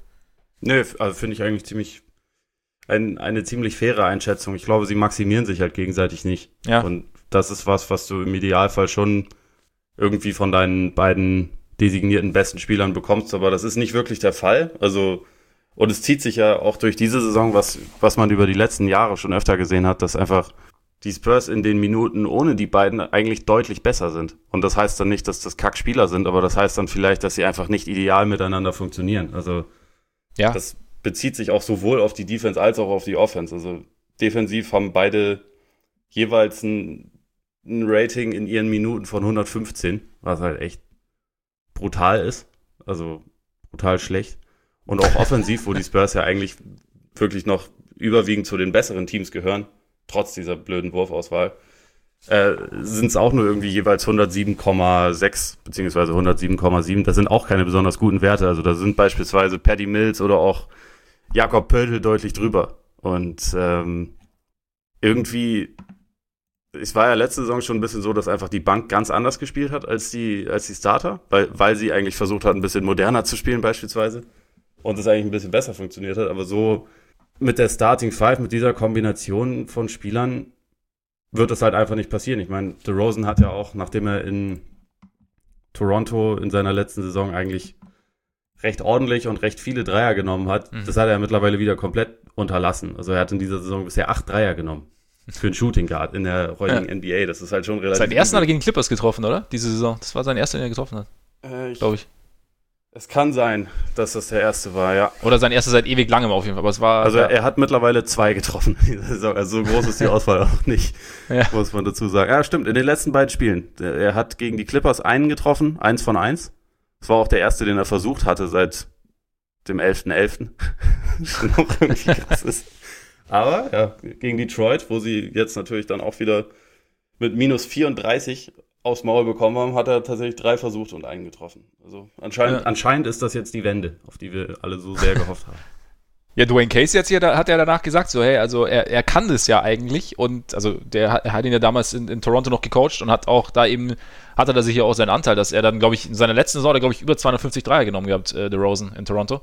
Ja, hat er, das, also fa fast 300 Stück hat er genommen. Ja, genau, und, und da ist halt so, ja, Aber ist natürlich die, die Spurs zwingen ihn halt nicht dazu. Also ich, ich, ich glaube, ja. dass, die, dass die Raptors ihn wirklich richtig aktiv dazu gesagt haben, du musst jetzt Dreier werfen, sonst, sonst werden wir ungemütlich. Seitdem er in San Antonio ist, hat er insgesamt 53 Dreier genommen. Das ist schon echt einfach, ja, einfach nicht mehr zeitgemäß, würde ich mal sagen. Nee, es ist, es, es ist wenig. Vor allem, wenn du halt außenrum und, und in dem Zusammenhang verstehe ich auch die, die äh, Davis Bertans Geschichte nicht. Und zwar nicht, weil, also ich meine, es ist alles sehr, sehr suboptimal gelaufen, dass Marcus Morris gesagt hat, er ist dabei. Und dass dann die Knicks um die Ecke kam und Marcus Morris dann doch lieber in New York leben wollte oder für die Knicks spielen wollte, was auch immer. Natürlich blöd gelaufen. Aber ich verstehe, ehrlich gesagt, im ersten, in der ersten Umdrehung nicht, weshalb die Spurs sich überhaupt überlegt haben, Marcus Morris zu holen, anstatt einfach Davis Bertans zu halten. Also, weil du hast einer, natürlich kann, trifft Marcus Morris auch seinen Dreier, aber er hat den Ball auch gerne, ich meine, du, du kennst ihn ja sehr gut, er hat den Ball gerne in der Hand, er nimmt auch gerne mal den Wurf aus der Mitteldistanz, er hat auch, er dribbelt auch gerne mal auf der Stelle, er ist auch gerne ein bisschen streaky und gleichzeitig hast du halt mit, mit Bertans jetzt mittlerweile einen der, der besten oder verlässlichsten Shooter, die es so gibt außenrum, die du einfach die du offen stehen oder draußen stehen lassen kannst. Du gibst den Ball und die Wahrscheinlichkeit, dass der Ball dann irgendwie durch die Reuse fliegt, ist gar nicht so gering. Deswegen habe ich den Ansatz, oder sagen wir mal so, ich habe mir damals gar nicht so wahnsinnig viel Gedanken drum gemacht. Nur jetzt, als ich mir da Gedanken drum gemacht habe, habe ich, verstehe ich den Ansatz nicht ganz. Ja, Morris ist eigentlich auch eher so ein Spielertyp, bei dem man früher gesagt hätte, der wird auf keinen Fall zu den Spurs gehen. Also der, hm. der passt da nicht hin, weil es halt nicht jemand ist, der da irgendwie für die allergrößte, ich weiß gar nicht, ob Spielintelligenz das richtige Wort ist, aber also der sich da einfach nicht unbedingt, der jetzt nicht unbedingt dafür steht, dass er das Team über sich selbst stellt und einfach nur komplett ähm, immer die richtigen Entscheidungen trifft. Und das war ja früher immer so das große Spurs-Mantra, aber das haben sie meiner Meinung nach halt komplett verloren. Und ich glaube, Nate Duncan hatte das vor ein paar Tagen geschrieben und ich, ich fand es irgendwie, irgendwie auch eine interessante Art, darüber nachzudenken, dass er halt meinte, dass das halt voll Spaß macht, Davis Bertans jetzt ohne diese Fesseln des Spurs Offense zu sehen, weil er halt in Washington, er spielt zwar auch ein bisschen mehr, aber seine Rolle hat sich auch insofern geändert, dass er halt einfach jederzeit abdrücken darf und soll. Und äh, das war halt einfach in San Antonio nicht der Fall. Und eigentlich ist das irgendwie, haben die Spurs einfach diese Entwicklung verschlafen, dass sie, ja, dass der Dreier heutzutage eigentlich doch relativ wichtig ist und dass man da durchaus auch relativ äh, viel das forcieren sollte. So, aber haben irgendwie diesen Absprung ganz kurz, nicht geschafft, ja? Äh, glaubst du wirklich, dass sie diese Verwicklung, äh, Verwicklung, Entwicklung verschlafen haben oder? Nee, ich glaube, sie sperren sich eher dagegen. Ich ja, glaub, oder haben sie, oder haben sie sich einfach, dann haben sie irgendwann sich nur angeschaut, okay, was ist denn jetzt gerade so unsere Möglichkeit, also auch nach der, nach der Kawaii-Geschichte und was wollen wir jetzt daraus machen? Also, ich weiß nicht. Also klar, mein Bertans ist natürlich ein Punkt, den du ansprichst, aber ich, und ich, wie gesagt, ich, ich versuche mir auch irgendwie einen Reim drauf zu machen, was da jetzt genau los ist, aber irgendwie so, ja, also ich meine, jeder Einzelne versteht da so viel mehr vom Basketball als äh, ich jetzt, äh, der da in San Antonio irgendwie unterwegs ist. Und deswegen frage ich mich halt irgendwie, was, was jetzt der Grund sein könnte. Und dann, keine Ahnung, sie hat halt, wie gesagt, deswegen finde ich dieses Floor-Raiser-Argument, fand ich halt irgendwie interessant, weil sie halt, vielleicht ist es einfach so ein Punkt. Jetzt ist natürlich blöd, dass jetzt gerade gar nicht mehr funktioniert. Aber ich weiß nicht. Ob sie einfach nur gesagt haben, okay, das jetzt durch dieses diesen Scheiß mit Kawhi haben wir quasi, müssen wir irgendwie schauen, wie wir uns jetzt ja auf einem gewissen Niveau halten. Und, oder, sie, oder sie haben sich dafür entschieden, sich auf einem gewissen Niveau halten zu wollen. Und das war jetzt die beste Möglichkeit für sie in ihren Augen. Ich weiß nicht. Es kann schon so sein, aber also man muss dann sagen, und äh, auch wenn du die de, deine deine eigene äh, Expertise da immer runter machst, vielleicht hättest du einen besseren Trade für Le äh, Leonard hinbekommen, als als die Spurs das äh, geschafft haben. Zumal sie dabei Danny Green, der in jedem guten Team absolut eine gute Rolle spielen kann, verschenkt haben, um quasi mhm. sein sein äh, Gehalt loszuwerden. Und sie haben von den Raptors keinen keinen Siakam, mittlerweile einer der besten Spieler der NBA, kann man brauchen, Nobi ja. beispielsweise zurückbekommen, sondern halt nur DeRozan und Pöltl. Und dann muss man sich halt schon fragen, war das jetzt so, also, warum geht man da auf so einen Trade, der, der sie halt wirklich ja eher zurückhält als sonst irgendwas, mhm. meiner Meinung nach. Also da, da muss man, finde ich, auch sagen, bei allem Respekt, den man für, für die Spurs seit Jahrzehnten vollkommen zurecht hat, also für die Arbeit vom Front Office und auch vom, von Greg Popovich, das war einfach ein richtig, richtig schlechter Trade für die Spurs. Und äh, wenn man sieht, was andere Teams teilweise aus ihren unmöglichen Situationen mit Superstars gemacht haben, die weg wollten. Die Spurs haben da schlechter abgeschnitten als fast jedes andere Team in den letzten Jahren auf jeden Fall. Und das ist, das ist halt dann einfach relativ übel, sich, wenn man versuchen will, sich davon irgendwie wieder zu erholen. Und jetzt sitzt man da halt einfach mit einem, mit einem Team, das nicht wahnsinnig gut zusammenpasst. Ja, das, das, das stimmt auf jeden Fall. Ich meine, vielleicht war die, die Situation mit, mit Lennart auch einfach noch ein bisschen schwieriger, dadurch, dass er einfach dieses ganze Jahr mehr oder weniger raus war, dass keiner genau wusste, was, was denn jetzt genau Sache ist. Also sicherlich hat man hinter den Kulissen dann auch irgendwie gesprochen und auch mal mit Lennart gesprochen. Aber wobei ich weiß gar nicht, darf man das? Egal. Auf jeden Fall hat es das, glaube ich, den Spurs nochmal ein bisschen erschwert, so wirklich diesen, diesen Jackpot rauszuholen, wie es jetzt beispielsweise, oder diesen diese Masse an Spielern und Picks rauszuholen, wie es jetzt die äh, Thunder gemacht haben oder wie es jetzt die Pelicans gemacht haben. Aber es stimmt natürlich, also so der, der Trade, man fragt sich an ein, dem einen oder anderen Teil dieses Trades schon, weshalb er so geht. Ich meine, ich, ich hätte ihn halt einfach Lauri und, äh, und, und Zach Levine gegeben. Ja, vielleicht wären die Spurs damit besser dran. Vielleicht würden sie Lauri etwas mehr einsetzen als, als, die, als die Buletten das Also viel weniger könnten sie ihn auf jeden Fall nicht einsetzen. Von daher. Vielleicht, vielleicht wären Pop auch mittlerweile alle Haare ausgefallen, wenn er sich die ganze Zeit Zach Levines Spielintelligenz reinziehen müsste. Aber, ja, aber vielleicht hätte er ihn, vielleicht hätte er ihn. Ich bin äh, übrigens Zach Levine hat sich ja gut gefangen mittlerweile. Ne? Das ist ja Okay, sorry, ich, ich, ich, will, ich will deinen Gott nicht. Äh ja. Nein, nein, nein. Aber ich war, ich, ich war ja auch immer sehr, sehr kritisch. Ich war, war, bin auch immer eher so der, der Lauri entschuldigt und Levine kritisch sieht. Aber ich finde, Levine hat sich echt, hat sich halbwegs stabilisiert. Also jetzt natürlich nicht geil, aber ich würde jetzt gerne mal, ich würde ihn halt gerne mal mit einem Coach sehen, dessen Coaching über Spirit hinausgeht. Und Bulls across your test, oder was? Ja.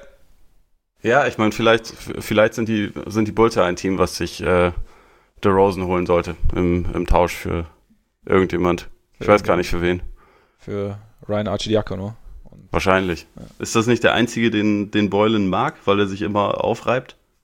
Ja, und äh, Chris Dunn. Ja, okay. Der, der mittlerweile übrigens als äh, Small Forward spielt, nachdem alle Small Forwards verletzt sind. Also alle zwei.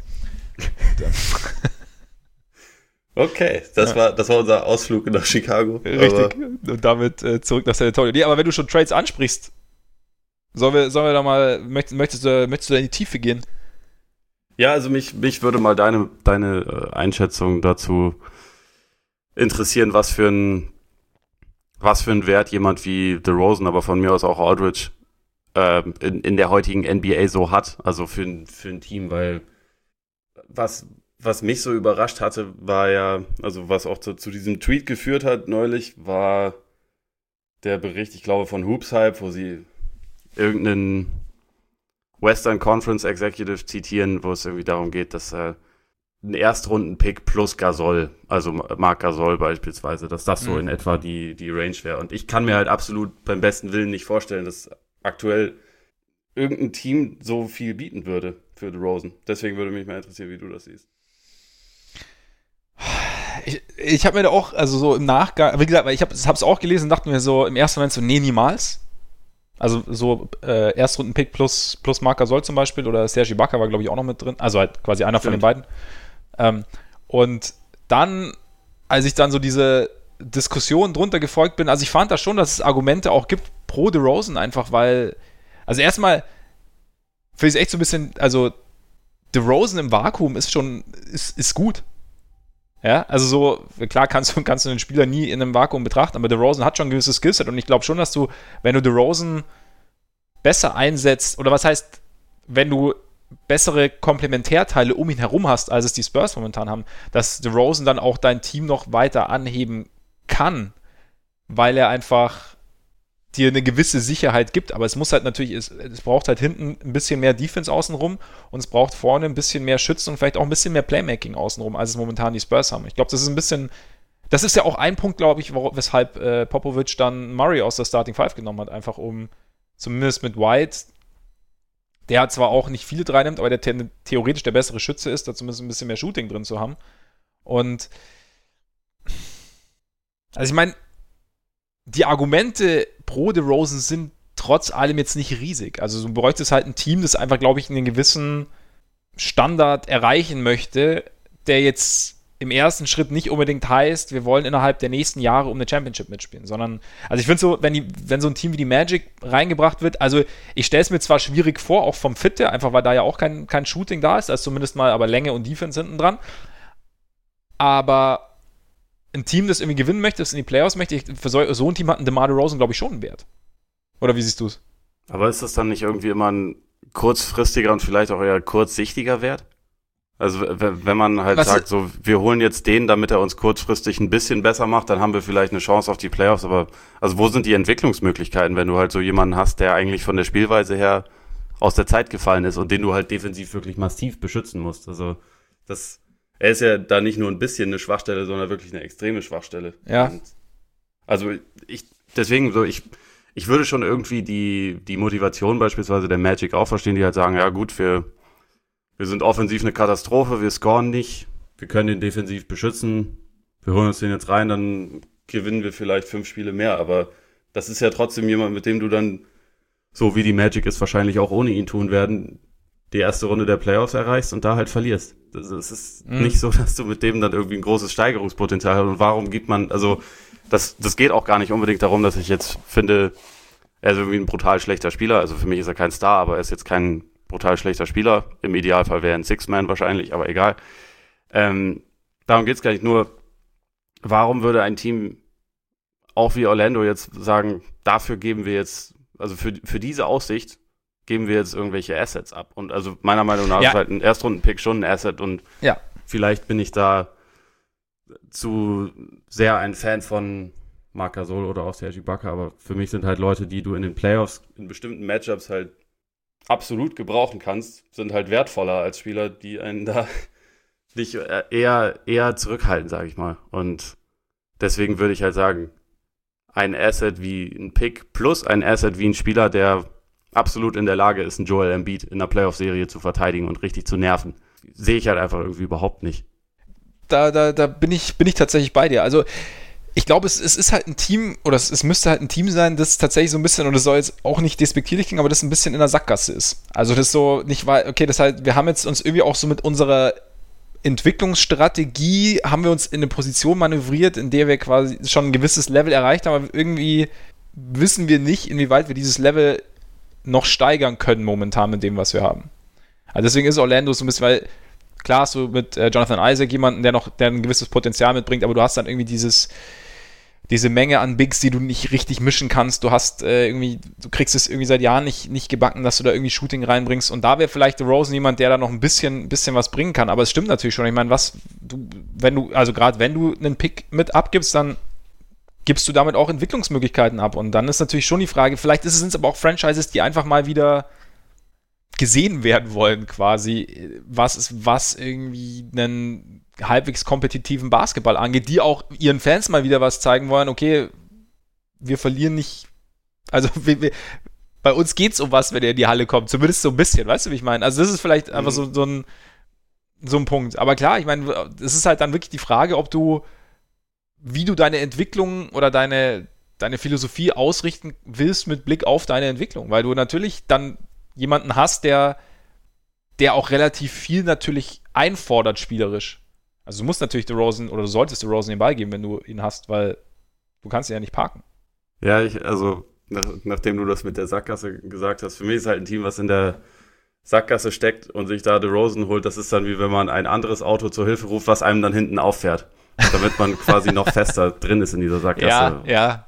Einfach weil, also man kann ja diese Sackgasse relativ breit definieren. Für mich ist das halt irgendwie so die Range zwischen nicht richtig schlecht genug für den, für irgendwelche Top-Picks und auch nicht gut genug, um in den Playoffs irgendwas zu gewinnen. Also schließt im Osten quasi alles nach Platz 6 oder so mit ein. Also Detroit und Orlando sind ja auch beispielsweise, waren jetzt in den letzten beiden Jahren Playoff-Teams, aber sind halt trotzdem welche, die eigentlich keine, keine, also dort dann nicht wirklich Ambitionen haben. Ja, für mich ist das halt, das wäre dann so eine Verpflichtung, die nicht unbedingt dabei hilft, dass man da jemals wieder rauskommt. Also zumal aber auch The Rosen dann, ich glaube, eine Spieleroption für ungefähr 28 Millionen oder so hat er fürs nächste Jahr noch. Äh, dann will er auch den nächsten Vertrag haben und so und ja, weiß nicht, ich, ich glaube, man tut sich da halt nicht wirklich einen Gefallen mit, deswegen. Aber sehen wir, aber ganz kurz, ja, kann, kann sein, auf jeden Fall. Ich bin nur, aber natürlich nicht, dass ich jetzt denke, dass DeMar Rose noch die Riesenentwicklung nimmt, aber sind wir uns sicher, dass er wirklich in keinem Szenario besser funktionieren kann, auch fürs Teamkonstrukt, als es momentan in San Antonio tut? Wir, wir, wir kennen ihn momentan, wir Doch, kennen ihn aus bestimmt. Toronto. Hm? Das, das glaube ich bestimmt, dass das, dass das äh, möglich ist. Also ich habe ja schon gesagt, ich glaube, dass ich ihn als Six-Man mit, mit recht vielen Minuten beispielsweise. Das könnte ich mir ganz gut vorstellen. Mhm. Mit ein bisschen weniger halt einfach Last, gerade defensiv, um sich halt, um halt einfach mhm. reinzukommen und für Instant Offense zu sorgen. Ich, ich denke schon, dass das funktionieren kann. Aber kommt dann ein bisschen drauf an, welches Team, was du so um ihn herum hast und die Teams, um die es dann so geht, so wie eben Orlando, die haben jetzt, glaube ich, keinen, ja. die haben jetzt nicht wirklich das Gebilde um ihn herum, das ihn, das seine Stärken maximiert, würde ich jetzt zumindest mal würde ich jetzt zumindest mal nicht das von stimmt, ausgehen. Ja. ja. Ja, das stimmt auf jeden Fall. Also, gut, in Orlando wird es natürlich noch schwer. Er könnte natürlich, er könnte regelmäßig den Ball haben. Ich wüsste es auch mit, mit Vucevic, das würde wahrscheinlich jetzt, also, das könnte mitunter ähnlich kompliziert werden wie mit, mit Aldridge, auch wenn es natürlich nicht der, derselbe Spielertyp ist, aber trotzdem. Ähm, ja, schwierig. Schwierige das Konstellation. Ist auch schwierig. Wenn, wenn man sich mal so die Teams in der Liga anguckt, das ist echt. es ist auch bei einem der mehrere Male All-Star war, der irgendwie seit Jahren zu den konstantesten Scorern der Liga gehört. Es ist gar nicht mal so leicht, da eine Situation zu finden, die, die sich sinnvoll anfühlt, finde ich. Ja, aber auch einfach, weil er jetzt halt für, den, für die heutige Zeit sehr speziell ist, in, dem, in seiner Herangehensweise. Ja. Ich meine, vielleicht, vielleicht ja die Knicks. Das Problem ist nur, dass die Spurs und die Knicks jetzt natürlich äh, wahrscheinlich gegenseitig sich blockiert haben im Handy, weil sie, weil, weil Pop sie mehrfach also relativ klar offen beleidigt hat wegen ja. dieser Bertan-Situation. Äh, Aber das wäre so ein Team, das ist irgendwie verzweifelt und blöd genug. Die bräuchten mal wieder eine Schlagzeile. So, da könnte ich mir das so, sogar fast schon vorstellen. Aber ansonsten. Und auch die würden vielleicht eher sagen, gut, wir nehmen euch, wir nehmen euch den Vertrag ab. Da mhm. zahlen wir jetzt vielleicht nicht ganz viel obendrauf. Ja, ja, schwierig. Also ich, ich sehe jetzt gerade irgendwie aus, also ich, ich versuche gerade so mal die Liste nochmal durchzugehen, ob mir da jetzt irgendwie gerade noch jemand auffällt. Aber so richtig. Ich glaube, deine Bulls müssen es machen. Gar Pax ist auf jeden Fall alles zuzutrauen. Ja. Ja, aber vielleicht, aber vielleicht wird das, aber jetzt mal ohne Scheiß. Das kommt jetzt natürlich darauf an, was dafür weggeht und wer dann irgendwann an der Seitenlinie steht. Aber, nee, ist eigentlich gemein. Ich möchte überhaupt nicht, ich finde es eigentlich immer total doof zu fordern, dass jemand entlassen wird. Ähm, nein, aber das wäre vielleicht tatsächlich irgendwie Vielleicht könnten die ein Gebilde bauen, mit dem, je nachdem wer gehen muss, das zumindest halbwegs, oder dass, dass der Rosen etwas besser funktionieren lassen kann. Da müsste ich aber auch ein Szenario sehen. Also, das, das, kann ich mir irgendwie gar nicht so richtig ausmalen. Aber wer weiß. Ich meine, wer die, weiß. die Bulls verfolgst du wesentlich mehr als ich. Du hast, wie gesagt, es kommt auch an, wen, wen würdest du gehen lassen? Also, ich habe jetzt gerade äh, Rosens Zahlen nicht im Kopf. Du meinst jetzt Gehalt oder, oder ja. 21,6 Punkte? Nee, Gehalt, Gehalt. Also äh, 28 Millionen, glaube ich. Moment. Gut, äh, dann wird es halt schon wieder eng. Müsste dann wahrscheinlich so, so, ein, so, ein, so ein Otto Porter oder so müsste da halt schon gehen. Der aber für dieses Konstrukt außenrum wieder nicht ganz so. Aber wenn du jetzt bei dem mal an, man würde irgendwas basteln, das jetzt Levine, also nicht, dass ich Levine loswerden will und nicht, dass es dann irgendwie total geil funktionieren würde, okay? Aber wenn, nehmen wir mal an, Satoranski gibt den Point Guard, der bis jetzt nicht wahnsinnig gut überzeugt, aber äh, nicht, nicht wahnsinnig geil ist, aber The Rosen kam quasi anstelle von Levine da rein. Und ich glaube nicht, dass die Bulls dadurch besser werden, um ehrlich zu sein. Ey, das weiß ich nicht. Die Frage ist nur, ich, ich überlege mir nur, ob du, ob du mit dem Material, was da außen rum ist, irgendwas basteln kannst, was besser funktioniert. Einen, einen, einen Low-Maintenance-Point Guard, der zumindest aber ein bisschen die Offense seiten kann, der es weniger gut tut, als wir erwartet hatten. einen 3D-Wing, weißt du, ein Wing draußen, ne? Äh, mhm. Kennt man? Ja. Die guten Wings die guten Wings, die Chicken Wings und so und äh, ja, Markenen und dann, ähm, also mit Markenen vielleicht auch einen, der irgendwann mal wieder shoot, äh, werfen kann, der vielleicht auch ein bisschen, mit dem er vielleicht, ja, und dann, und dann halt noch mit Carter einen gut verteidigenden Big, keine Ahnung, vielleicht auch nicht, ich weiß es nicht. Ist schwierig. Aber ich sehe, wir, wir, wir, kriegen, wir kriegen ihn heute nicht getradet. Wir kriegen ihn heute nicht getradet. Müssen wir auch nicht, müssen wir auch nicht. Nee. Zum Glück. Die Spurs kriegen ihn wahrscheinlich so schnell auch nicht getradet, ist meine, ist meine okay, ja. Prognose. Kann, kann gut sein. Kann gut sein. Bei Aldridge, glaubst du, ich meine, momentan ist er raus, verletzt, angeschlagen, aber glaubst du, dass da irgendwie, da, da könnte ich mir halt vorstellen bei Aldridge, dass da ein bisschen mehr, ich glaube, Aldridge kann einem guten Team schon mit dem, was er kann, helfen, wenn du ihn in so ein, oder? Sehe ich auch so. Also ich glaube, auch wenn er der deutlich ältere Spieler ist, ist es eher leichter noch quasi unterzukriegen, ja. weil er, ja, ähm, wie schon gesagt, also ist, ist ein bisschen leichter zu integrieren, glaube ich, in, in funktionierende Systeme und man muss nicht alles komplett darauf ändern, weil es halt einfach, es ist heutzutage halt vollkommen unmodern, einen Shooting Guard oder beziehungsweise halt einen Wing zu haben, der viel den Ball in der Hand hat und nicht werfen kann. Mhm. Aldridge ist ja, hat ja einen guten Wurf und also in die, in die Ecke kannst du ihn stellen, dann nimmt er auch einen Dreier und ähm, er ist aber nicht jemand, der halt die ganze Zeit den Ball in der Hand hat. Also ich denke schon auch, dass er immer noch einen gewissen Wert auf jeden Fall hat in der NBA. Und ja. er verdient, gut, verdient halt auch 26 Millionen, ist auch jetzt nicht, wäre jetzt wahrscheinlich auch nicht komplett leicht, da einen Gegenwert zu finden, aber ich kann mir schon vorstellen, dass ein Team, was gut ist und vielleicht sich ein bisschen upgraden will, da halt eher noch den, diesen Fit halt sehen kann. Ja, ja, sehe ich auch so. Also es gibt ja auch so ein paar Gerüchte mal, dass irgendwie so, oder eventuell, was irgendwas von den Blazers habe ich mal gelesen, von den Kings habe ich mal was gelesen, Suns, Nuggets, irgendwie. Interessant, ja. Also Blazers hätte ich tatsächlich auch. Aber jetzt nachdem sie gedacht, aber jetzt haben sie ihre Saison ja schon gerettet. Jetzt ja. haben sie ja, ja. Jetzt haben sie ja den amtierenden Spieler der Woche. ja. Und das ist erst der Anfang. Das ist erst der Anfang. Bald ist er auch Spieler des Monats. Ja. Und MVP. Ja, absolut. Und Finals MVP dann irgendwann auch. Ja, ich bin mal gespannt, was, was da so rumkommt. Ja, ich meine, im Endeffekt wahrscheinlich, wahrscheinlich reden wir in einem Monat über die Spurs und sie sind wieder, äh, sind wieder mittendrin im Geschäft. Ah, das es wäre nicht. es wäre nicht das erste Mal bei ihnen, aber im Moment sehe ich ja. da schon auch eher eine, eine relativ äh, problematische Entwicklung, also weil ja. die Defense halt einfach wirklich unfassbar schlecht ist. Und ich meine, gegen die Clippers haben sie ein brutal gutes Spiel gemacht und ja, aber da ist auch der Dreier gefallen halt ordentlich, ne? Also ja, ja, und, und da haben sie aber vor allem auch einfach mit mit richtig hoher Motivation und richtig hohem Fokus verteidigt, weil es halt auch, glaube ich, ich meine, in, in, San Antonio wird es wahrscheinlich aktuell bei keinem Spiel lauter, als wenn es gegen Kawhi geht. Ja. Ähm, das war, also war ja eine wirklich äh, ziemlich laute Stimmung und ich glaube, die haben sich davon anstecken lassen, aber dann daraus zu folgern, hey, vielleicht läuft es jetzt wieder und dann kriegen sie von Detroit mit minus 34 auf die Fresse. Das ist halt schon, schon ein bisschen bedenklich und spricht ja. auch irgendwie dafür, dass es halt wahrscheinlich in, im Team einfach nicht so richtig gut aussieht gerade. Ja, auf jeden Fall. Aber, aber übrigens, apropos Lautstärke, was glaube ich echt auch ein Problem ist, ist äh, die Musik in der Halle bei den Spurs. Es ist nirgendwo, nirgendwo ist sie so wild und aufgekratzt. Also teilweise echt das Gefühl, du bist so in einer ähm, 90er Jahre Eurodance Großraumdisco irgendwie angekommen. Und dann hast du noch diesen vollkommen verjunkten Kojoten. Ja, genau. Also es ist echt so teilweise da, also da könnte ich mich, da könnte ich mich nicht auf meine Offense konzentrieren. Und dann fällt noch die Klimaanlage auf. Ja, ja genau. Was willst du machen?